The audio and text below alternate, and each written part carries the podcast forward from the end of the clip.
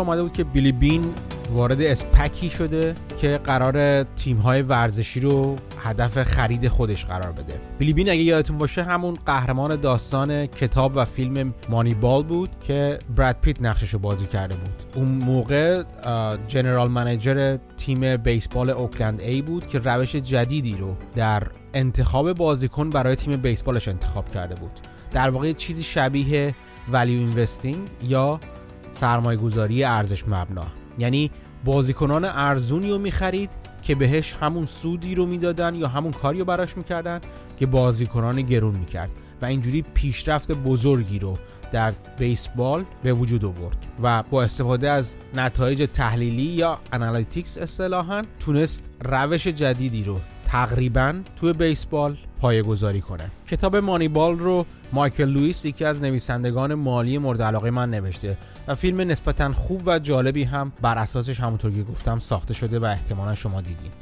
ولی کلمه عجیب توی این خبر وجود داره و اون کلمه اسپک هست. اسپک یا SPAC Special Purpose Acquisition Company یا شرکتی که مخصوصا برای خرید شرکت ها و دارایی های دیگه بنیان گذاری شده چی هست؟ امروز می‌خوایم راجع به این موضوع صحبت کنیم و ببینیم این روش جدید ورود شرکت ها به بازار سهام چیه چرا هست و اصولا چه تاثیراتی داره.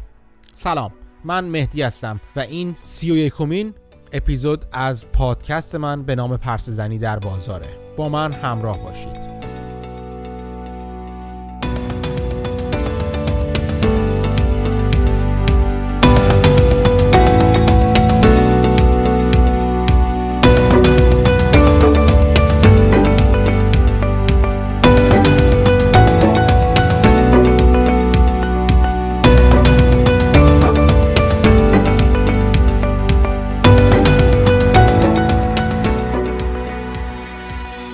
اول ببینیم که این اسپک یا SPAC یا Special Purpose Acquisition Corporation یا کامپانی چی هست و در واقع از کجا اومده. ماجرا اینه که اسپک ها چیز جدیدی نیستن در دنیای سرمایه گذاری و از دهه های 50 و 60 وجود داشتن.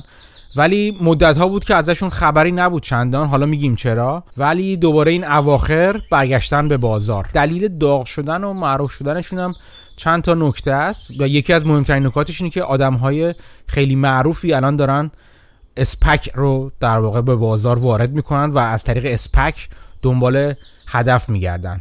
کسایی مثل بیلکمن سرمایه گذاری بسیار مشهور که بزرگترین اسپک تاریخ رو به ارزش 4 میلیارد دلار به اسم تانتین وارد بازار کرده. و یا افرادی که گفتیم شبیه بیلی بین مدیر بیسبال باشگاه اوکلند ای که اون هم وارد ماجرای اسپک شده و خیلی از افراد دیگه. و همینطور دیدیم که شرکت های خیلی مشهوری از طریق اسپک وارد بازار شدن. ولی قبل از اینکه خیلی اسپک اسپک کنیم بیایم ببینیم که این اسپک اصلا چی هست که همه عالم دیوانه اوست. اسپک چیزی نیست جز یک راه و یک روش متفاوت برای ورود شرکت های خصوصی به بازار. شرکت خصوصی همونجور که می‌دونید معمولا به روش IPO یا Initial Public Offering عرضه اولیه وارد بازار میشن. عرضه اولیه چجوری صورت می‌گیره؟ اینجوریه که وقتی یک شرکت خصوصی تو بازار وجود داره مثلا شما فرض کنید شرکتی مثل فرض کنید که بگیریم Airbnb.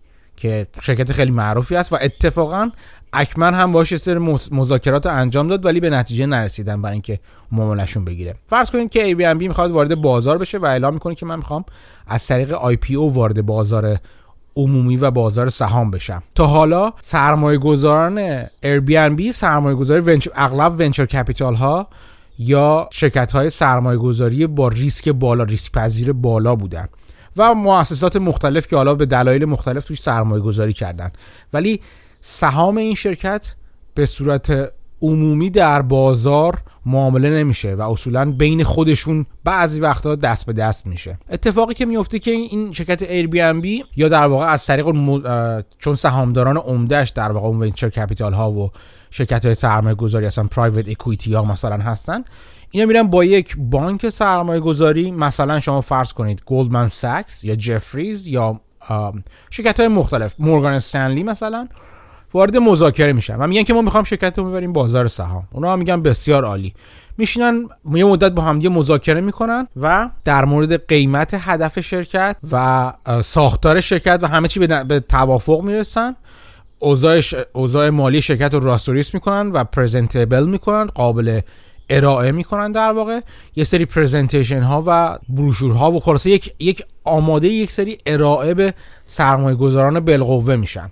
و بعدش به همراه مدیران یعنی بانک نماینده های بانک سرمایه گذاری به همراه مدیران شرکت و سرمایه گذاران اصلی بعضن وارد یک روندی میشن که بهش میگن اصطلاحا road show یعنی این شرکت رو میرن به سرمایه گذاران احتمالی که هنوز ببین وارد بازار سهام نشده.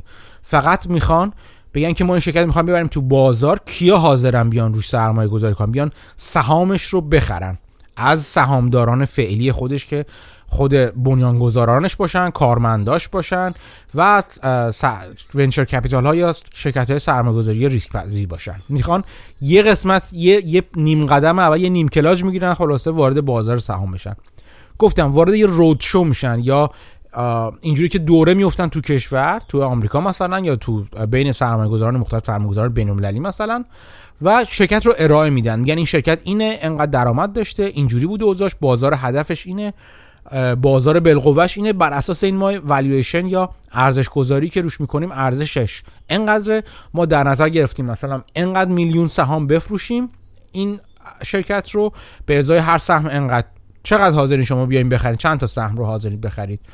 اینجوری در واقع شرکت رو تبلیغ می‌کنن و شروع می‌کنن تعهد جمع کردن و این شرکت رو فروختن به سرمایه گذاران بزرگ و اولیه که تقریبا می‌تونم بگم همشون سرمایه گذاران حقوقی یا institutional هستن. و وقتی این کار انجام شد این قیمت هدف رو دقت کنید قیمت گذاری هدف رو بانکه گذاشته با توافق شرکت. یه قیمت هدف می‌ذاره روی شرکتمون و روی هر سهمش. روز عرضه در واقع رو در روزی که وارد بازار سهام عمومی میشه و trading یا معامله روش انجام میشه و که اون زنگ رو می‌زنن در واقع تیم شرکت و اینا وارد چیز میشه وارد بازار سهام میشه این سهام به صورت عمومی قابل معامله میشن. یعنی عموم مردم سرمایه‌گذاران عمومی من و شما و سرمایه‌گذاران بزرگ حقوقی اینا هر اونی که توی معاملات توی سرمایه گذاری اولی یا خریدن سهام اول دور اول سرمایه خرید سهام خریدن شرکت نداشتن وارد ماجرا میشن و اونا شروع می‌کنن سهام رو معامله کردن.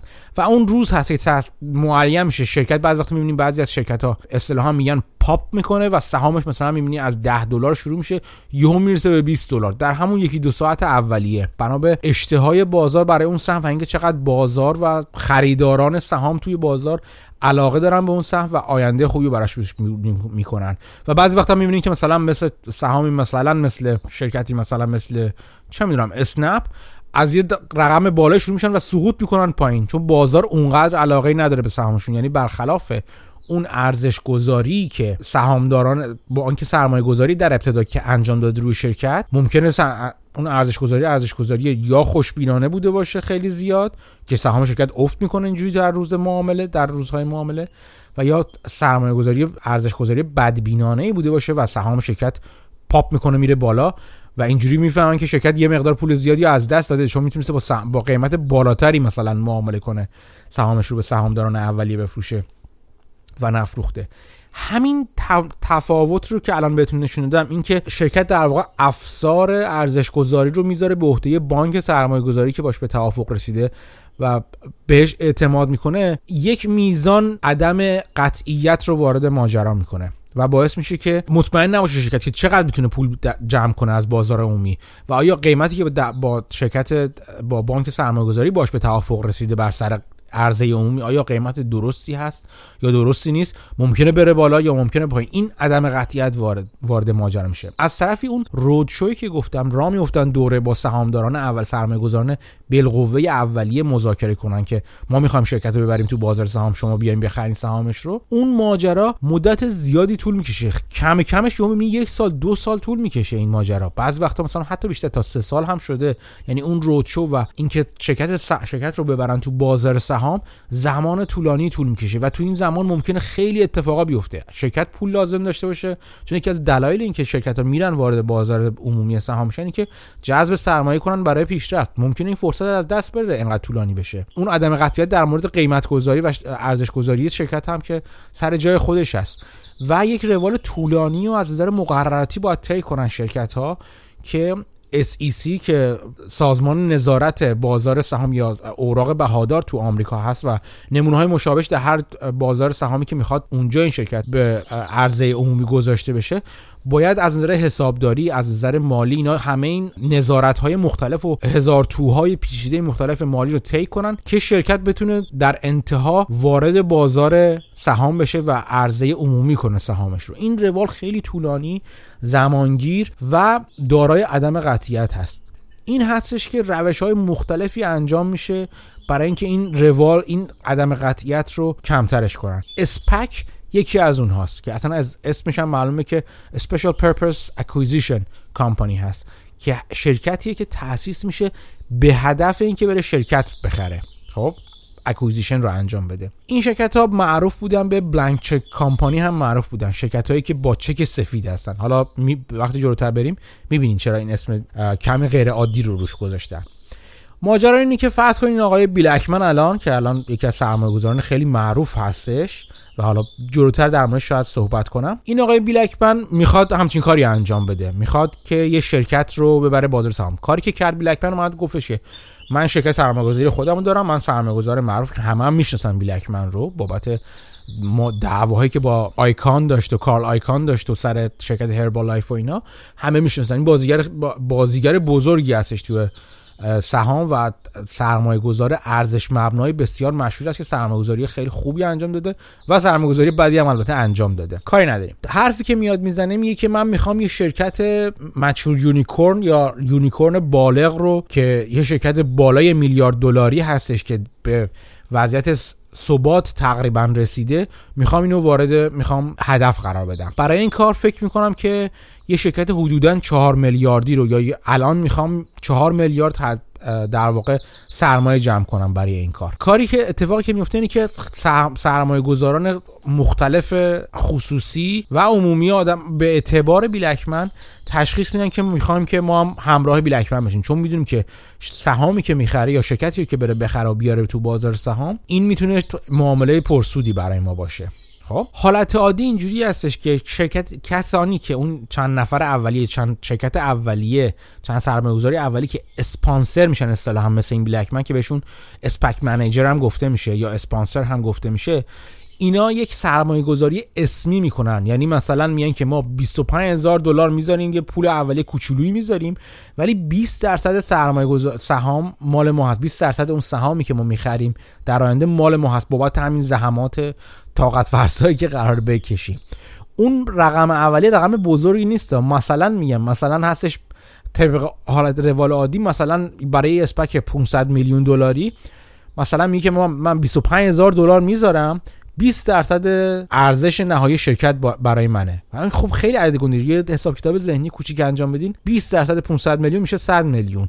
یعنی میگم بابت 25000 دلاری که اون اول گذاشتم 100 میلیون مال منه. اگه یه شرکت 500 میلیونی بخرم و ببرمش تو بازار 500 میلیون سهامشو بفروشم این 25000 دلار من به اندازه 20 درصد اون 500 میلیون یعنی 100 میلیون کار کرده. ببینید چه سرمایه چه بازدهی بالاییه.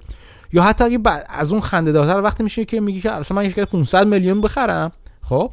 بعد که ببرمش تو بازار سهامش معامله بشه مثلا به 250 میلیون دلار. نصف بشه اصلا ها؟ بازم 25000 دلار. من 200 به اندازه 50 میلیون یا 25 درصد 250 میلیون کار کرده. 25000 دلار کجا؟ 50 میلیون دلار کجا؟ به خاطر همین که اصطلاحا اسپک یک روشی بودی که خیلی به نفع اسپک منیجر یا من، ها یا اسپک اسپانسر ها اسم دیگهشون هست. اونا بوده. کسانی که این ماجرا رو را مینداختن به خاطر اینکه هر اتفاقی هم که میافتاد اینا یه رقم اسمی کوچیک اولیه میذاشتن و در انتهای رقم گنده برنده می‌شدن. ولی خب تو این مورد خاص این آقای بیلکمن ما واقعا این کار کردی که اومده گفت که این روش روش درست و عادلانه ای نیست.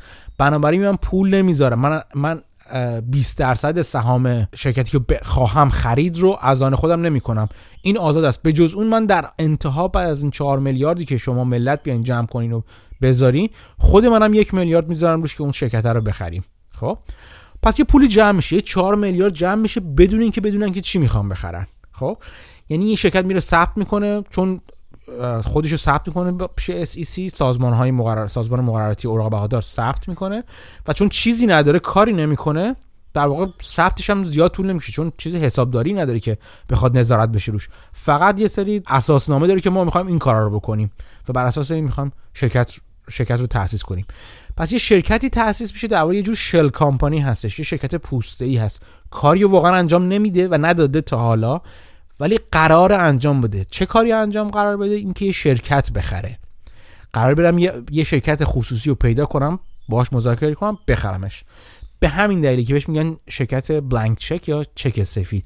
چون سرمایه گذاران اولیه‌ای که میان سرمایه گذاری می‌کنن توش که در این مرحله فقط سرمایه گذاران اینستیتوشنال هستن یا سرمایه گذاران حقوقی هستن این, شر... این شرکت ها کاری که می‌کنن اینه که نمی‌دونن و فقط به اعتبار و توانایی اون اسپک اسپانسر اون آقای بیل اکمنی که این ماجرا رو راه انداخته این قطار رو راه انداخته سوار قطار میشن. همونطور که گفتم تو این مرحله فقط سرمایه گذاران حقوقی می‌تونن شرکت کنن. خب اینا سرمایه سرمایه گذاری اولی انجام میدن یه پولی جمع میشه مثلا 4 میلیارد جمع میشه و این اسپک این شرکت چک سفید این شرکت پوسته ای شرکت تو خالی اولیه. این میره تو بازار سهام خودش رو عرضه می‌کنه. خب؟ شما اگر نگاه کنید مثلا همین اسپک جناب آقای بیل اکمن که اسمش رو گذاشته تانتین با تیکر PSTH وارد بازار سهام شده. خب؟ و اغلب اینجوری است که چیزی که وارد بازار چیزی که خریداری میشه اون اول شرکت های سرمایه‌گذاران حقوقی خریدار می‌کنن به اسمش می‌ذارن یونیت. نمیگن بهش سهام بهش میگن یونیت. واحد بهش میگن. اسمش اینجوریه. خب؟ بعد که این میره تو بازار این شرکت اولی سرمایه‌گذاری اولش جمع کرد. اون 4 میلیارد رو جمع کرد هدفش رو جمع کرد. خودش رو عرضه عمومی می‌کنه سریع چون خیلی کاری هم داره انجام نمیده. این روال آی پی کردن خودش و عرضه عمومی تو سهام تو بازار سهام خودش خیلی سریع و ساده انجام میشه. در عرض دو سه ماه مثلا انجام میشه. میره تو بازار سهام و ticker ش رو شروع می‌کنه فروختن. یعنی سهامش رو شروع می‌کنه فروختن. نکته جالب اینجاست که وقتی سرمایه گذاران حقوقی اولیه سهام این SPAC رو می‌خرن که همون PSTH باشه میخرنش کنارش یه چیزی دریافت می‌کنن به اسم warrant warrant W A R R A N T. این چیزی نیست جز یک call option یعنی بهشون اجازه این رو میده که در آینده وقتی شرکت من هدفش رو پیدا کرد و رفت تو بازار خواست هدفش رو در واقع بخره بتونیم سهام اون شرکت رو اینجا مثلا فرض کنید 20 دلار رفته تو بازار خب یا 10 دلار رفته بالا این یونیت ها اغلب 10 دلاری هستن. در مورد تانتین اسپک تانتین آقای بیلکمن 20 دلاری بودن. ولی ماجرا اینجاست که میگه وقتی که رفتن تو بازار اجازه بهش میده که سهامی که اون موقع قرار 10 دلار معامله بشه یا مثلا 20 دلار معامله بشه شما به قیمت خیلی پایینتری مثلا با یه هزینه پایینتری بتونین با تخفیف بخریدش. جلوتر که بریم نشونتون میدم که این چه تأثیری داره. پس دو تا تیکر وارد بازار میشه همزمان. یکی تیکر خود سهام این اسپک هست یکی تیکر یا نماد اون warrant یا اون call option هست. اون حق خرید هست شما فرض کنید. به اون قسمش حالا فعلا کار باشید. برای سادگی بریم سراغ خود سهام اولی که وارد بازار میشه. خب شرکت آقای بیل اکمن وارد بازار شده. اسمش هم Tontine. خیلی هم خوب و خوش. 4 میلیارد دستشه. تو بازار هم داره سهامش معامله میشه. ولی چیزی خرید و فروش نشده. ولی توش توش چیز نیست. یعنی شما برین صورت های مالیش رو ببینید فقط نوشته ما 4 میلیارد جمع کردیم روز اول. بسیار هم عالی ولی هیچ درآمد کاری نداریم.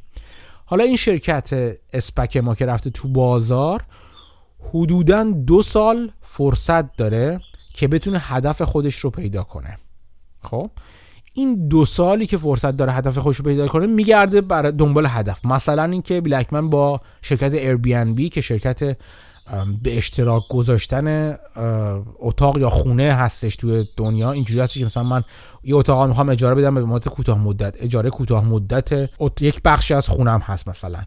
این یه شرکت بین‌المللی خیلی بزرگ و خیلی هم پردرآمد و خیلی هم مشهور هستش. به جای هتل ها رقیب هتل های عمومی هستش که افراد خونهشون رو در واقع به اشتراک می‌ذارن. اینجوری شما برین هتل میری خونه یه آدم. با یه اپی داره و میره خونه یه آدم. احتمالاً نمونه هاش رو ممکنه تو ایران هم من نمی‌دونم اومده یا نه بعید می‌دونم اومده باشه به خاطر چیزای امنیتیش. ولی این نمونه دنیا نمونه مشابه زیاد دارن. ها بگذاریم. میره با شرکت های اینجوری شروع می‌کنه باشون مذاکره کردن. حالا مثلا با ایر بی به جواب نرسید. بعد صحبت از این شد که رفته با شرکت بلومبرگ شرکت رسانه‌ای بلومبرگ که خیلی شرکت معروفی است و متعلق به خانواده بلومبرگ و مایکل بلومبرگ شهردار سابق نیویورک و کاندیدای دموکرات برای مرحله اول انتخاباتی بودش مثلا. با اون وارد مذاکره شدش. فرض کنید که همچین می‌خواد شرکت بلومبرگ رو بخره. بسیار عالی یه قیمتی رو پیدا با هم دیگه توافق می‌کنن. مثلا 4 میلیاردی که اول جمع کرده مثلا 7 میلیارد مثلا قیمتش توافق میشه. خب؟ میشه 7 میلیارد توافق میگم ما می‌خوایم شرکت شما رو به توافق قیمت 7 میلیارد دلار می‌خرم. می‌رسیم. ماجرا که اون 4 میلیاردی که اول جمع کرده بود سقف حساب نمیشه. این سرمایه اولیه خرید هستش براشون. خب؟ چیزی هست که مثلا میگن حداقل تا شرکت لغمه که می‌خواد ورداره حد اکثر می‌تونه انقدر می‌تونه بزرگ باشه که این سرمایه گذاری اولیه اسپک یعنی اون سرمایه اولیه اسپک به اندازه 25 30 درصدش می‌تونه باشه. بیشتر از اون نباید باشه. قوانین قانون نیست ولی روال معمول بر اساس محاسباتی که امکان پذیری اون معامله رو انجام میشه اینجوری اینجوری در واقع بنا نهاده شده. خب فرض کنید شرکت 7 میلیاردی مثلا 7 8 میلیاردی رو توافق می‌کنن میگن که این شرکت رو می‌خوایم بخریم.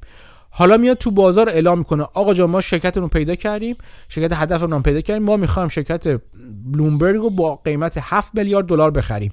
4 میلیارد دلار اون اول سرمایه گذاری کردیم پول جمع کردیم حالا هم به بقیه 3 میلیاردش احتیاج داریم. تو این سه میلیارد ما گفته بودیم که خود بیل اکمن اون اول روز اول مثلا گفته من یه میلیارد خودم می‌ذارم پس اون یه میلیاردش میاره میشه 5 میلیارد. دو میلیارد دیگه لازم داریم که باید از تو بازار پول جمع کنیم. کاری که می‌کنیم که ما سهام جدید شروع می‌کنیم منتشر کردن. ولی اون سرمایه گذاران اولیه که warrant ها یا call option ها رو خریدن حق معامله ها رو خریدن اجازه این رو داشتن که اونا تو اولویت باشن. چجوری تو اولویت باشن؟ مثلا برای خرید اون معامله مثلا مثلا فرض کن دو میلیارد رو میایم تبدیل می‌کنیم به سهام 20 دلاری اونها رو هم. اون تخفیفی که اونا اون اول گرفتن اونا می‌تونن اونا تبدیلش کنن به سهام. یعنی میگن که آقا جان ما اون چیز اولیه رو اون warrant اولیه رو مثلا گرفته بودیم همراه با سهام. حالا یا معامله شده به دستمون رسید ولی به هر حال دارندگان اون warrant یا اون call option اولیه اونا تو اولویت هستن. اونا می‌تونن warrant ها یا call رو تبدیل کنن با یه قیمت اندکی به سهام. یعنی مثلا یک دلار هزینه کردن میان 20 دلار دیگه میدن که اون سهام اون warrant شون رو اون option شون رو تبدیل به سهام می‌کنن. چون می‌دونن چیز داغیه. ممکنم کسی بگه که نه به نظر من انقدر نمیارزه. اجراش نمی‌کنم مثلا. خب؟ یعنی نمیام اون warrant ی اون call option اولیه‌مو اجرا کنم. در این صورت تو بازار سهام اضافه فروخته میشه. ماجرا که به هر حال اون مقداری که لازم داره این SPAC. برای اینکه وارد بازار بشه رو از اون عرضه سهام بعدش که یه شرکت عادی مثل هر شرکت دیگه می‌تونه سهام خودش منتشر کنه از اون استفاده می‌کنه و باقی هزینهش رو جمع می‌کنه و در واقع معامله رو انجام میده. بعد از اینکه این معامله انجام داد خرید در واقع اینجوری این خریدن باعث میشه که شرکت بلومبرگ اینجوری تحت لوای اسپک تانتین آقای بیل اکمن وارد بازار سهام بشه.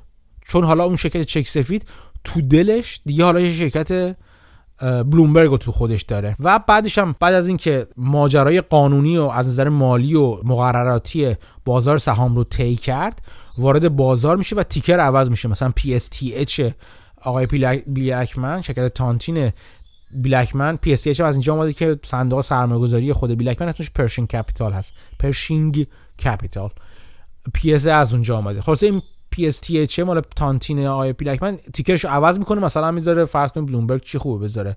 می‌ذاره BLMG مثلا ها؟ این شکل میشه شرکت بلومبرگ و تمام ماجرا تمام. این از این بعد تیکر BLMG تو بازار معامله میشه و اینجوری میشه که بلومبرگ میره تو بازار عمومی سهام. پس این یه شرکت خصوصی اینجوری رفت تو دل یه شرکت چک سفید و رفت تو بازار سهام. این ماجرا چه چیزی داره؟ چه نفع هایی داره برای شرکتی که می‌خواد بره تو بازار عمومی که حاضر میشه این کار بکنه؟ همون عدم قطعیت رو از بین می‌بره. چون تو ما تو مذاکراتی که با اسپک انجام میده توی بازار تکلیف قیمتش مشخص کرد. یعنی بلومبرگ وقتی شرکتش رو بفروشه می‌دونه آقا ما 7 میلیارد مثلا فروختم. اینه که دارم همش عدد خیالی ها. بلومبرگ فکر نمی‌کنم به این راحتی شرکتش بفروشه. عدد خیالی. می‌خوام بهتون میگم که چرا براش جالبه. چون می‌دونی که اگه بره تو بازار سهام یه قیمتش یهو پرواز نمی‌کنه 11 میلیارد. و بفهمه که اون کسی که باش معامله کرده بود اون بانک سرمایه گذاری که رو شرکتش قیمت گذاشته قیمت پرتی گذاشته و مثلا چهار میلیارد مفت از دستش رفته. همینطور فکر نمی‌کنه که قیمت سهام یهو سقوط کرد به چقدر؟ سقوط کرد به مثلا از 7 میلیارد سقوط کرد به 5 میلیارد. دو میلیارد اینجوری از دستش رفته. می‌دونی که وقتی وارد معامله بشه با اسپک آقای بیلکمن 7 میلیارد گیرش میاد. بس سلام. یعنی این قیمتش ارزش 7 میلیارد ارزش گذاری میشه به ازای 7 میلیارد دلار. ممکنه یه مقدار سهامش هم نگه داره بر خودش. می‌خوام بگم ارزش شرکت یهو نوسان پیدا نمی‌کنه. مخصوصا اینکه همونطور که داریم می‌بینیم تو بازار سهام این روزا نوسانات بازار خیلی بالا پایین هست. اشتهای سرمایه گذاران خیلی بالا پایین میشه. معلوم چقدر می...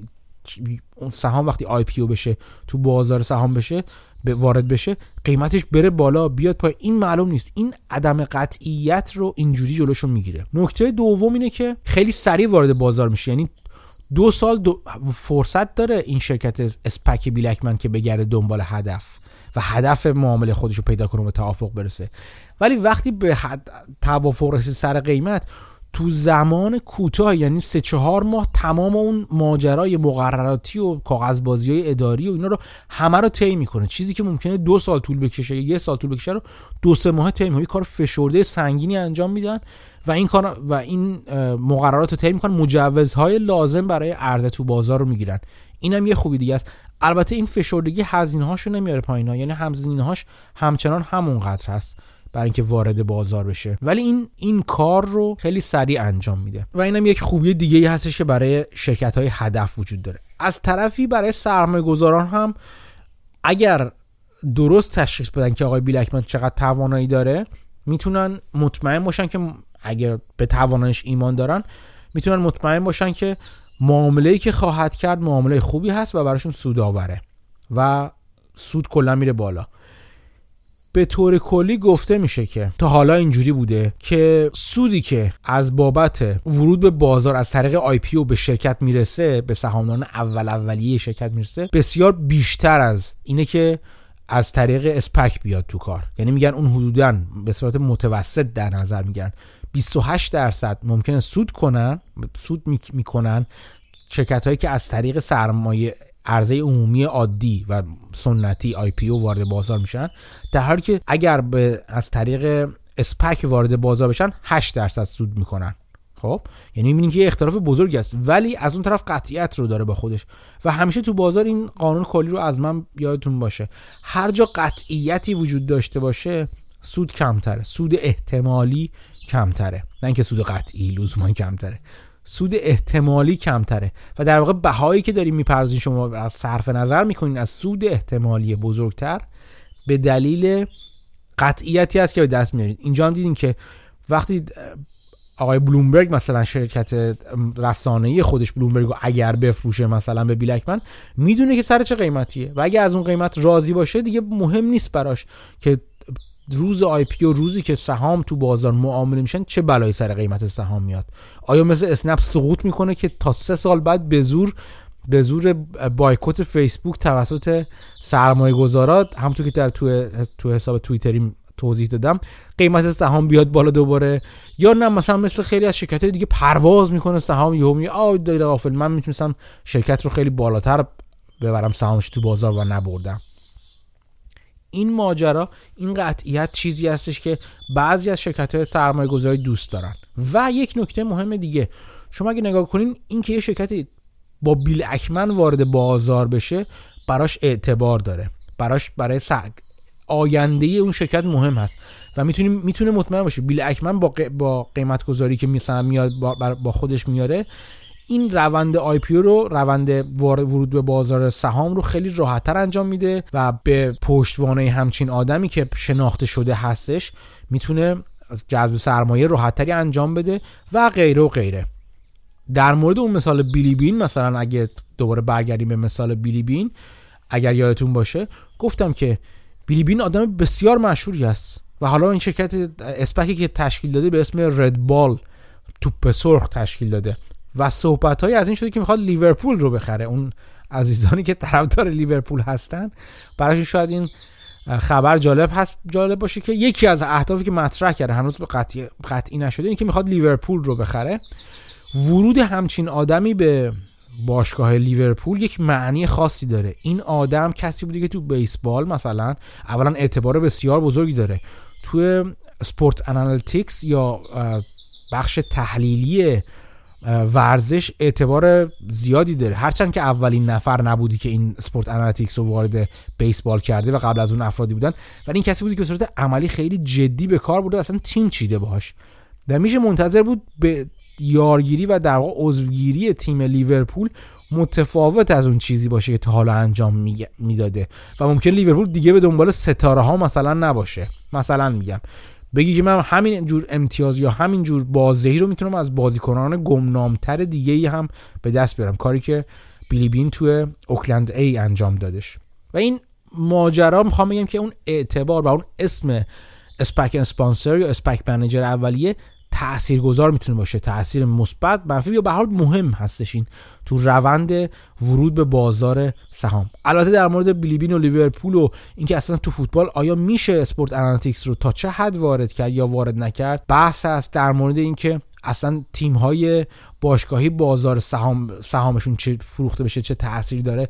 حرف است که شاید یه, یه قسمت راجب سرمایه گذاری در تیم های ورزشی صحبت کنم که مثلا در مورد میلان این اتفاق و ماجراهای جالبی با Elliott Management سرمایه گذار activist معروف مثلا داشتن و و چه اتفاقات مهم جالب دیگه که وجود داشته و وجود داره در مورد سرمایه گذاری ورزشی.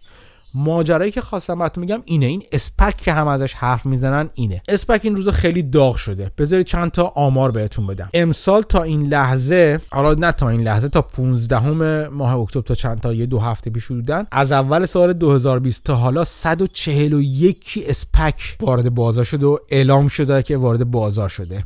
اینو مقایسه کنید با اینکه 2019 کل 2019 58 تا فقط اسپک بوده. یعنی 2020 ترکونده. تا همینجا که هنوز سال تمام نشده و دو, دو ماهی حدودا مونده به انتهای سال تقریبا سه برابر پارسال اسپک وارد بازار شده. سال 2018 41 بوده؟ 2017 33 تا. 2016 15 تا. می‌خوام بگم که اون عدد ببین تقریبا از 2016 تا حالا 10 برابر شده اسپک ها. 10 برابر تعدادی که در سال انجام میشه. و این رقم کوچیکی نیست. از اون طرف اگه حجم اسپک ها رو در نظر بگیریم که چقدر پول باشون وارد بازار شده سال 2020 حدودا 40 میلیارد دلار سرمایه از طریق اسپک وارد بازار شده. حالا یا خرید انجام شده و تموم شده یا انجام نشده. این عدد تو سال 2019 یه چیز بوده 12 13 میلیارد بیشتر نبوده. از نظر دلاری و از نظر حجم پول هم شما می‌بینید چه جهشی کرده. که همونطور گفتم عوامل مختلفی از قطعیت این ارزش گذاری است.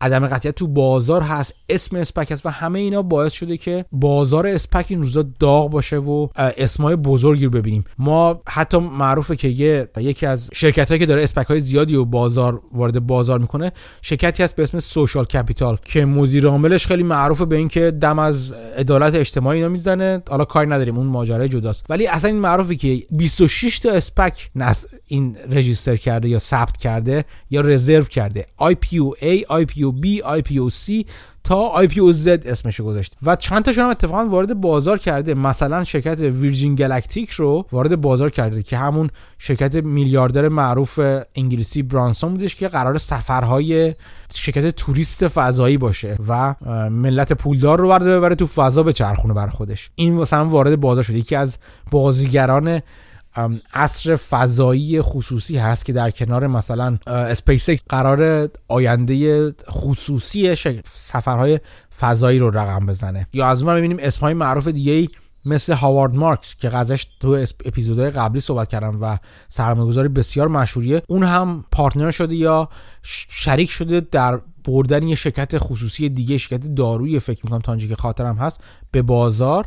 به اسم هیمز یه همچین شرکتی اگه من اگه حافظم درست یاری کنه اون هم وارد بازار شد. و این اسمهای بزرگ اسمهای معروفی هستن که دارن از عدم قطعیت تو بازار استفاده می‌کنن و وارد بازار میشن. بعد نیست بگم که خود من هم دارم روی اسپک کار می‌کنم روی تیکر اسپک کار می‌کنم. هنوز به هیچ نتیجه قطعی نرسیدم. ولی اسپکی که دارم کار می‌کنم تیکر هست فری F R E E. این شرکت اسمش هستش هول ارث برند که تو بازار معامله میشه و کسی اینو وارد بازار کرده به اسم رانالد پرلمن. این رانالد پرلمن خیلی آدم سرمایه‌گذاری مشهوریه و از جمله اینکه مالک شرکت معروف آرایشی بهداشتی رولان هست و سر همین رولان درگیری های ماجراهای جدیدی براش پیش اومده با کارل آیکان سرمایه گذار مشهور دیگه از نظر مالی دچار مشکل شده.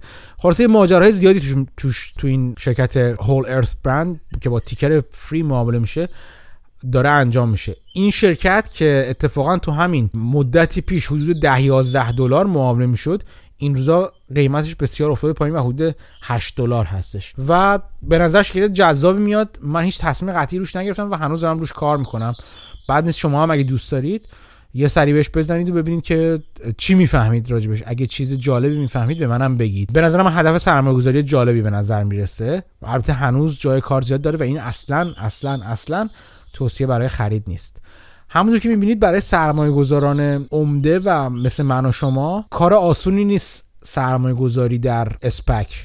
چند دلیل خاص داره. یکی اینکه ما فقط بنا به اسم اون شرکت به اسم اون سرمایه گذار اسپک باید روش سرمایه گذاری کنیم. مثلا الان اگه ما بریم شرکت آقای بیلکمن رو بخوایم بخریم حدود 20 خورده دلار داره معامله میشه این شرکت.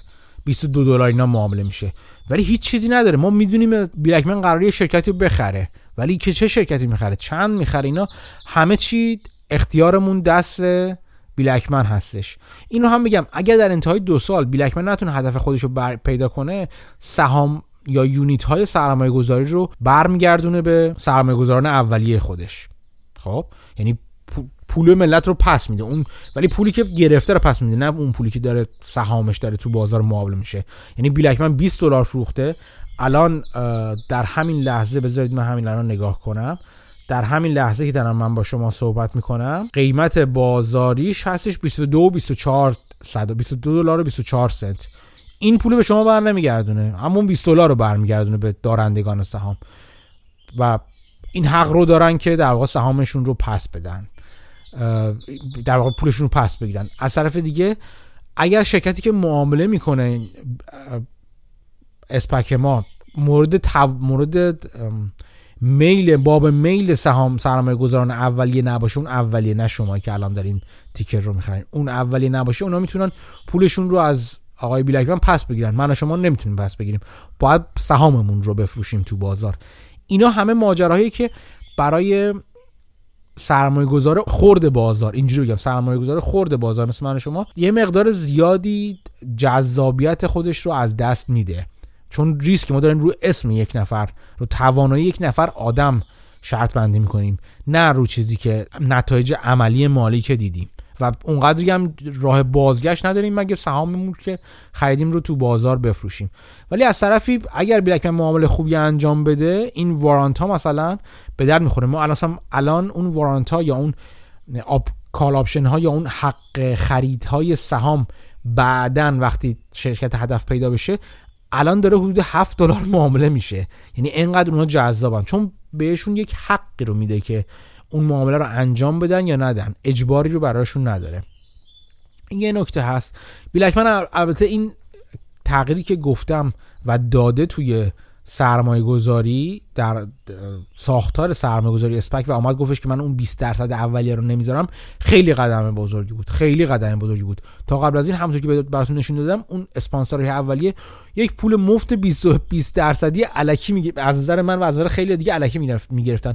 اصلا به همین دلیل بودش که سالهای سال اسپک ها چندان جذاب نبودن. به خاطر اینکه سرمایه‌گذار میگم برای چی من باید 20 20 درصد پول زور بدم؟ به یه اسپانسری که معلومم نیست چجوری رفتار بکنه چجوری چجور خریدی انجام بده. و اون بابت هیچی داره یه سود البته هیچی که نیست.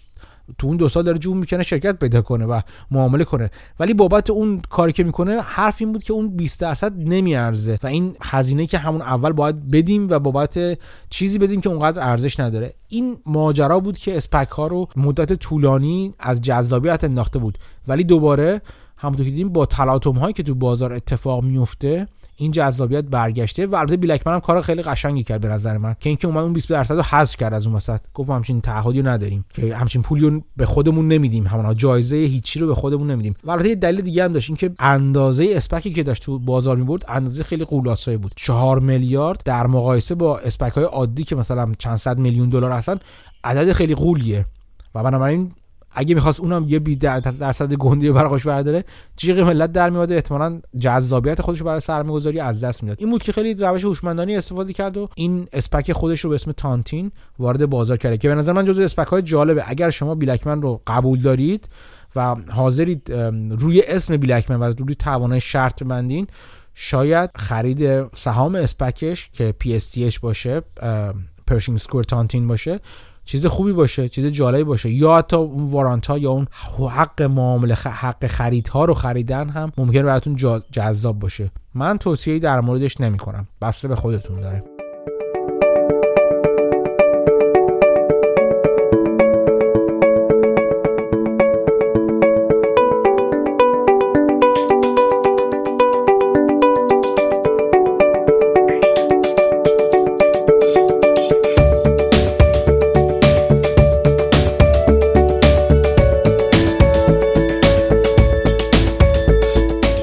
اینکه بحثمون رو راجع به اسپک ها ببندیم چند تا نکته دیگه هم بعد نیست اشاره کنم که تا حدی مربوط هست یکی اینکه این شرکت بلانک چک یا چک سفید یا اسپک دیدیم دیدیم که شرکت خالی رفت شرکت پر رو یه شرکت خصوصی رو خرید.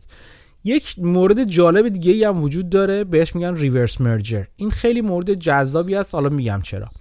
این ریورس مرجر اینجوری که برعکسه. یه شرکتی هستش که خصوصی هست می‌خواد بره تو بازار میاد یه شرکت عمومی تو بازار سهامی عام رو در واقع پیدا می‌کنه و اونو قورت میده. و اینجوری هستش که میره تو بازار. یعنی ریورس مرجر هست. یعنی مرجر اصلا همون ادغام شرکت ادغام معکوس هست اون شرکت خصوصی اومده اون شرکت عمومی رو قورت داده تو خودش رفته تو بازار سهام. این کاری که انجام میشه یه مدت زیادی خیلی تو بورس بود و زمانی که یعنی خیلی خیلی داغ بود. و یه زمانی که خیلی داغ بود زمانی بود که شرکت های چینی می‌خواستن وارد بازار بورس آمریکا بشن. و این شرکت چینی میگشتن دم میگشتن دنبال شرکت های درب داغون آمریکایی. شما نگاه کنید تو بازار سهام آمریکا نکنید یه شرکت درب داغون فراوونه. همه شرکت که گوگل و نمی‌دونم الفابت و اپل و اینا نیست شرکت غول و درست حسابی یه شرکت در پیت هم همونجا پیدا میشن که ممکن اصلا سالها هیچ کاری نمی‌کنه هیچ درآمدی نداره یا مثلا حتی بدهی داره یا رو به ورشکستگی دخلش اومده مثلا داره داغون میشه اینا. ولی تیکر داره لامصب یعنی نماد داره و تو بازار می‌تونه معامله بشه. شرکت ریز و کوچولی هستن. اینجوری مثلا فرض کنید شرکتی حالا مثلا من به شوخی میگم. فرض کنید هواوی مثلا. می‌خواد وارد بازار سهام آمریکا بشه. کاری که می‌کنه اینه که میاد خ... میگه خیلی خوب. من میام این شرکت کوچولو درب داغون رو می‌خرم. خب؟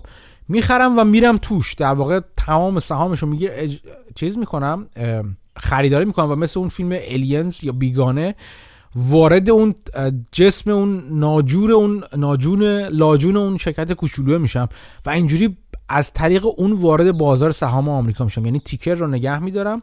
حالا ممکنه بعدا عوضش کنم ولی از طریق شرکت عمومی این مرجر رو این ادغام رو انجام میدم و میرم وارد سهام آمریکا میشم. البته همچنان یه سری لوپ های قانونی باید طی کنه از نظر مالی یه سری کاری رو انجام بده ولی خیلی کمتر. این ریورس مرجر رو مخصوصا فکر می‌کنم تو اوایل سال 2000 در سالهای 2000 خیلی زیاد بودن چون شرکت چینی داشتن وارد بازار آمریکا می‌شدن و اینجوری خیلی اتفاقات جالبی افتاد. از جمله اتفاقی که خیلی شرکت کلاهبرداری وارد بازار آمریکا شدن. یعنی شرکت یه شرکت تو چین اسمش این بود که آره ما انقدر درآمد داریم انقدر زمین داریم انقدر داریم کار می‌کنیم.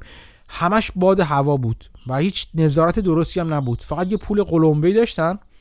و خیلی از این پولها پولهای در واقع پولهای نه چندان قانونی بودش از این به این دلیل که مثلا پولهای وابسته به سیاستمداران فاسد چینی بود میومدن یه شرکت اسمی تعیین می‌کرد درست می‌کردن و از اون طریق وارد بازار آمریکا می‌شدن و اون پولشون رو یه جورایی شبیه پولشویی وارد بازار آمریکا می‌کردن. و بعدم چون هیچ چی هم نبود هیچ هم تولید نمی‌کرد سهام خودش سهام هیچیشون تو بازار میفروختن و بدون اینکه در واقع آدیت بشن یا حسابرسی بشن اینا سهام تو بازار آمریکا میفروختن و اصلا خیلی اتفاقات بد و دلانگیزی افتاده بودش تو تو بازار ریورس مرجر ها که حتی یک فیلم مستند کم هم در موردش ساخته شده بود به اسم چاینا هاسل که اگر من پیدا کنم فایلش رو توی کانال تلگرام می‌ذارم.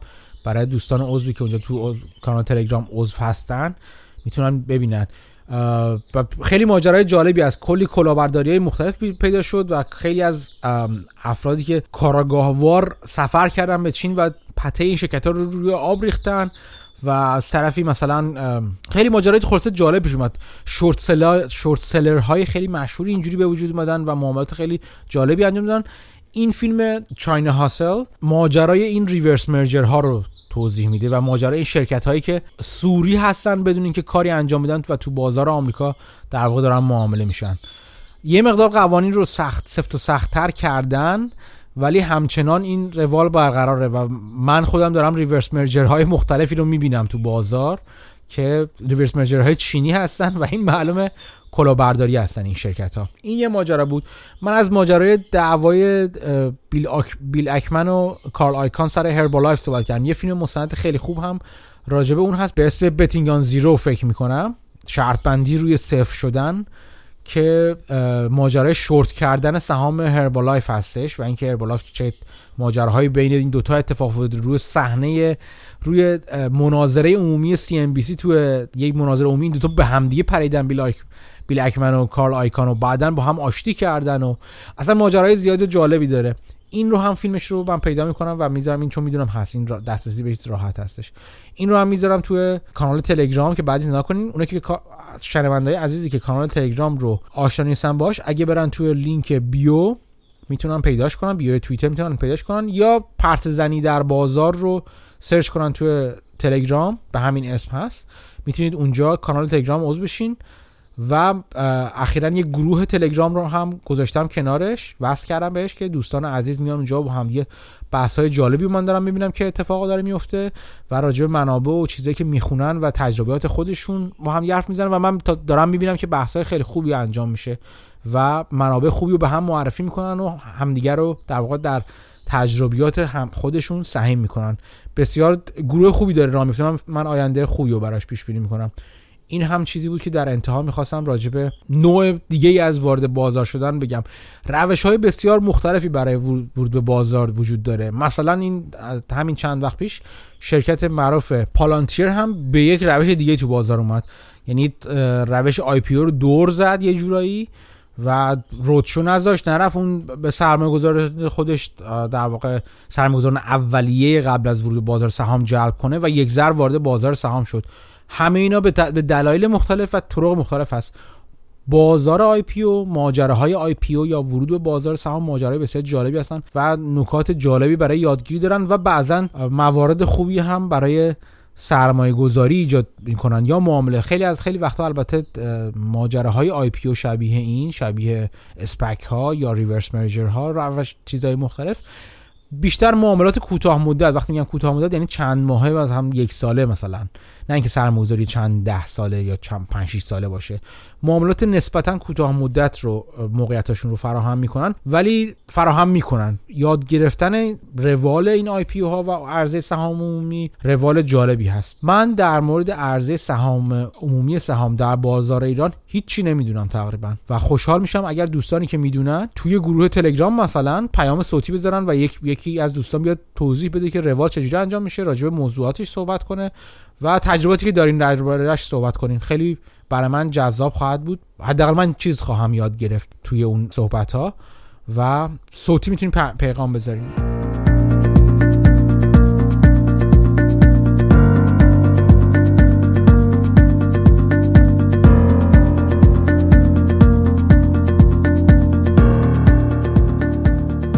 امیدوارم از این اپیزود هم لذت برده باشید. این اپیزود در واقع دو تا هدف رو خواستم دنبال کنم. دو تا دو تا پاسخ به دو تا موضوع بدم.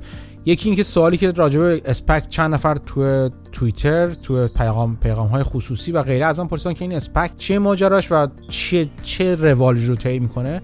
و از طرفی خواستم در یک اپیزود یکی از اخبار روز رو بررسی کنم. خیلی وقت هستش که من اخبار روز رو راجبشون حرف نزدم دلیلش هم این بوده که فکر می‌کردم ممکنه چندان به درد دوستانی که ایران هستن نخوره. یه نظرسنجی کوچیک رو هم توی گروه تلگرامی برگزار کردم که اگر ندیدینش برید و رأی بدید که آیا می‌خواید بخش اخبار برگرده یا نه یا دوباره در به اخبار صحبت کنم یا نه. چند باری من همجوری در واقع بررسی کردم با خودم ذهنی که آیا مینی پادکست های اخبار روز بذارم یا نذارم. مثلا هر روز یه خلاصه از اخباری که می‌خونم و خیلی شفاهی سریع مثلا مرور کنم. فایل صوتی بذارم تو تلگرام دیگه به اسم پادکست نیست در واقع. اون رو هم بذارم یا نه؟ شاید این کار رو بکنم. هنوز خیلی تصمیمی راجع به این نگرفتم. ولی اگر به, کارتون میاد بخش اخبار روز خوشحال میشم که نظرتون رو توی گروه تلگرام از طریق نظرسنجی بدونم. این اسپک ها ماجرای روز روز روز نیستن ولی ماجرای این روزها هستن و داغ هستن و فکر می‌کنم فکر می‌کردم که این که با روالش آشنا بشید ممکنه براتون جالب باشه و فتح باب یا باز کردن دری باشه برای اینکه شما هم مخصوصا من من از شما بیشتر توی گروه تلگرام در مورد روند عرضه عمومی اولیه ثانویه و هر کلا روند عرضه عمومی سهام توی بازار ایران بدونم و یاد بگیرم. خوشحال میشم که اونجا منو راهنمایی کنید و آموزش بدید به من. یادم بدید که چیه ماجرا. امیدوارم که از این اپیزود هم لذت برده باشید. طبق معمول مراقب خودتون باشید مراقب اطرافیانتون باشید در این دوران ویروس فلان. بخونید فکر کنید بپرسید و این روند رو دوباره از اول تکرار کنید. تا هفته آینده خدا نگهدار.